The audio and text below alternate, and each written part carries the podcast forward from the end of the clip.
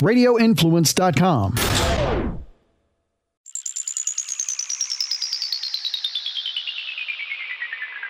You are in the trenches with former Buccaneers offensive lineman Ian Beckles on Radio Influence.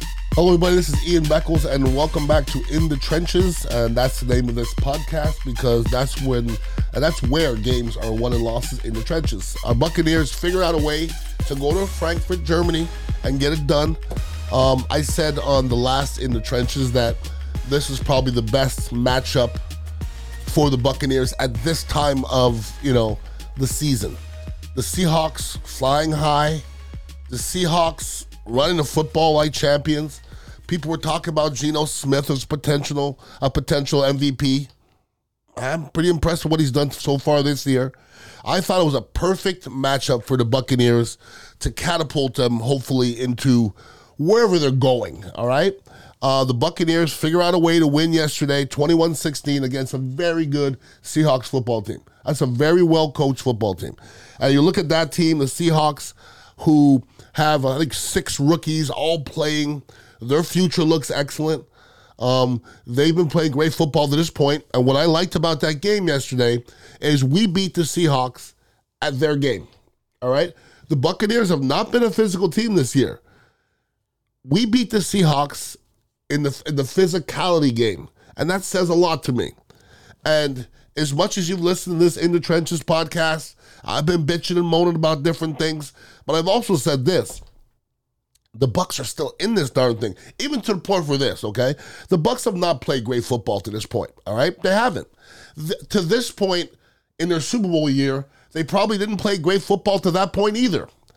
But going forward, they started to understand themselves and catch themselves and realize what they are and what they were. And hopefully, yesterday's game in Frankfurt was that game. If you remember Super Bowl season, trying to establish the run, couldn't get it done, came back after the bye running the football better, play action. That looked all better yesterday, okay? Now the Buccaneers are going in a bye week, feeling good about themselves, in first place. Let me tell everybody this as Buccaneer fans. The Bucks are going to the playoffs, everybody. Bucks are going to the playoffs, all right? If the Bucks, they might even be able to go below 500 to this point and make the playoffs. Just look what's happening around the Buccaneers in the South. None of it is good, all right? And I mean none of it. And for those of you that have questioned before, why is the NFL playing in Germany? Why are they doing that? Well, the answer is always money, and you shouldn't really question money. But watching that on TV yesterday, and I've spoke to some people that were there, um, I don't know how the NFL doesn't do that every darn year and eventually go that way. It, seriously, to me, it would make a whole lot of sense for the NFL to have a team in Canada, team in Germany, team in London, you keep on going. Because you just brought a whole nother continent. There was 3 million requests for tickets. 3 million. So if they all of a sudden put a team in Germany, that team will be sold out for the next 10 years immediately. So I thought that was a good look in Germany. The players looked like they had a good time. And the most important thing is the Buccaneers look good on the football field. So they win 21 16 the big, you know, I guess scuttlebutt to do, you know, in the Buccaneer locker room was, and I've heard this on sports radio a lot. Everybody was clamoring for for Rachaad White. We need enough Leonard Fournette. We need more White. I'm kind of in that school, but I have to understand this. A lot of things filter through Tom Brady. All right, Tom Brady felt more comfortable with Fournette in there. I think he's starting to lean to, more towards Rachaad. Tom Brady wants what's best for the football team. Tom Brady understand like if you go back three weeks ago, this was a passing football team. You go back to yesterday, and I've even in wins, when we win and we rush for 40 yards, I go, congratulations on the win. Gotta be better running the football. When you outrush a team 161, I believe, to 30 something, you win 95% of the time. All right? The Buccaneers dominated in the trenches yesterday, and that's the most important thing. Little things, you have to do little things and correct things. Chris Godwin wasn't himself all year. He looked like Chris Godwin yesterday, all right? The Buccaneer defense got a turnover for the first time in forever. That has, that's something that needs to be changed as well. We need some more turnovers. And the whole thing last year with last week with Brady questioning the effort of a football team. And a lot of people are questioning Brady's leadership by questioning the effort. Personally, as somebody who's been in the locker room, I have absolutely no problem with Brady questioning every, anything because I promise you that's happening in the locker room as well. I guarantee the, the, the coaches question the effort level. And let's get to, since we're on this right now, let's get to Devin White, okay? I had Sapp on, on, on a couple weeks ago, and Sapp talked about ripping off the C from his jersey. And since then, we found out that Devin White's father passed, and my condolences go out to him and his family. Um, listen, we all have a job to do. All right, we have to evaluate people and their and, and the way they do their job. All right, if you write an article and it's poorly written, and you know there's misspelling and stuff, it's not well written if you go on a football field, you just had something happen in your life where you can't concentrate on football, don't do it to yourself. Football's not something you can fake. So Devin White learned learned from this whole situation. He said, My teammates understand what I'm going through. And they did. But Devin White has to understand that football is mental from the first snap to the last snap. And if you're not all right mentally, that's a tough place to go and, and, and just exist. Devin White was one of the best football players on the field yesterday, on both sides of the football field. Devin White was the defensive player of the month in the first month of the uh, uh, of the season. The month, not the week. So for Warren Sapp, who listen, I believe Warren Sapp has the credibility to say that because I'm pretty sure he wore the C for quite a few years. And I said on the, on, on the podcast last week, that wasn't a normal get your ass kicked play. There was a couple of them too something was happening mentally, and it was clearly what was going on off the field. You have to protect yourself. Because if you're not right mentally, don't put yourself on that football field.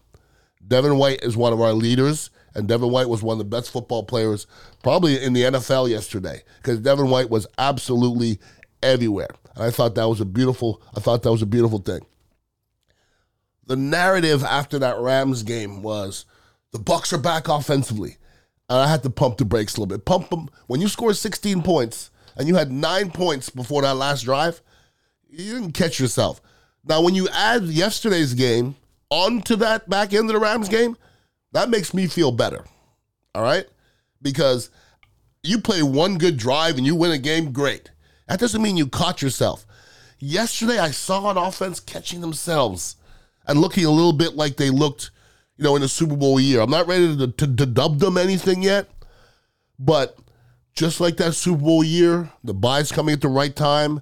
The Buccaneers are getting healthy right now, and like I said at the beginning, the Bucks are going to the playoffs. The Bucks are going to host a playoff game.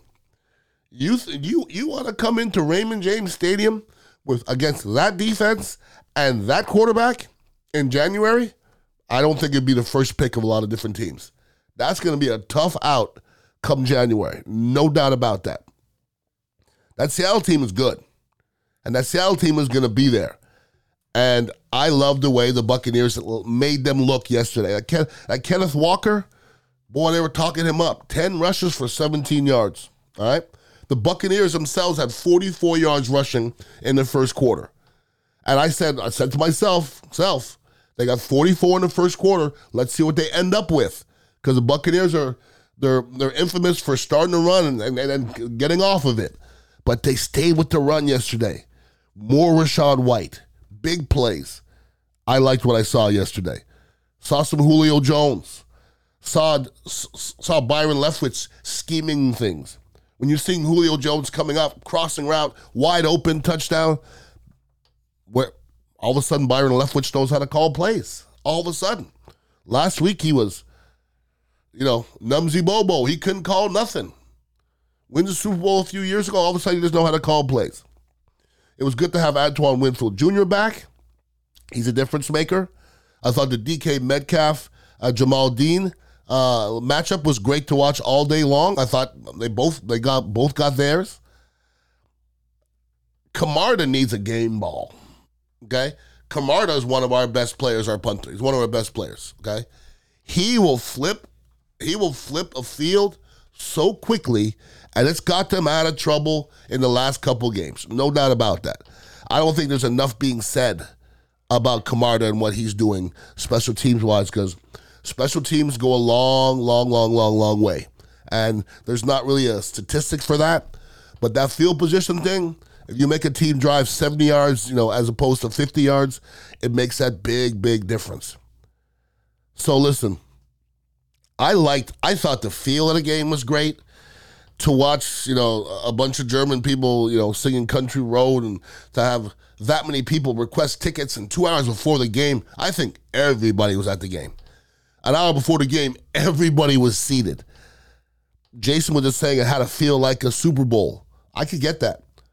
A lot of people, I mean, you got to figure it's the elite of the elite got to the game, and they they got they got a wonderful game, and I I think it was a great matchup for them to see the goat, and they got a Seahawk team at the beginning of the year nobody probably thought was going to be Jack, but they're they're a pretty darn good football field uh, team, and the bye week's coming, the narrative is going to change, which is going to change every week in the NFL.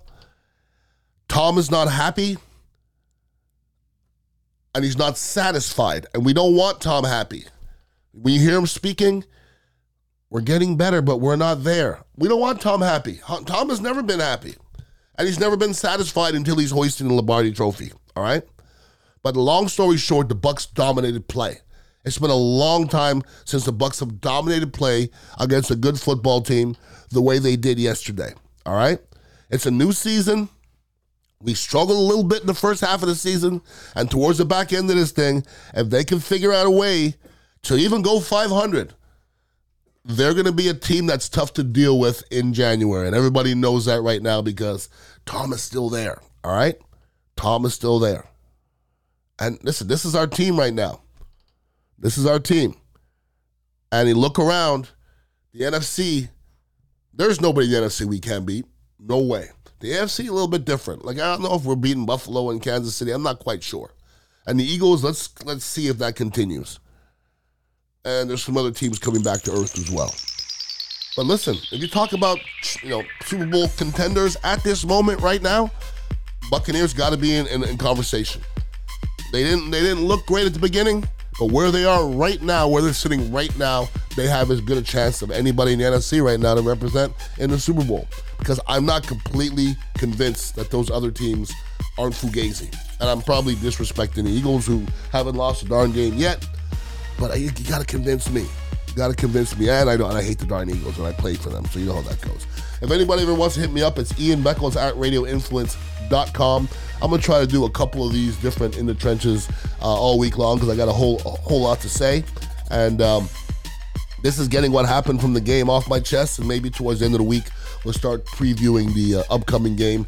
Uh, but we have a bye week, so it's probably not going to happen this week. But I appreciate everybody tuning in to In the Trenches and my other podcast. Make sure you're tuning into Plat Power Podcast as well. Since I'm off the radio for the next little while, this is my uh, this is the way I get to speak to y'all. So I appreciate you tuning in. Everybody have a wonderful week, and please be safe. Peace out. You have been in the trenches with Ian Beckles on Radio Influence.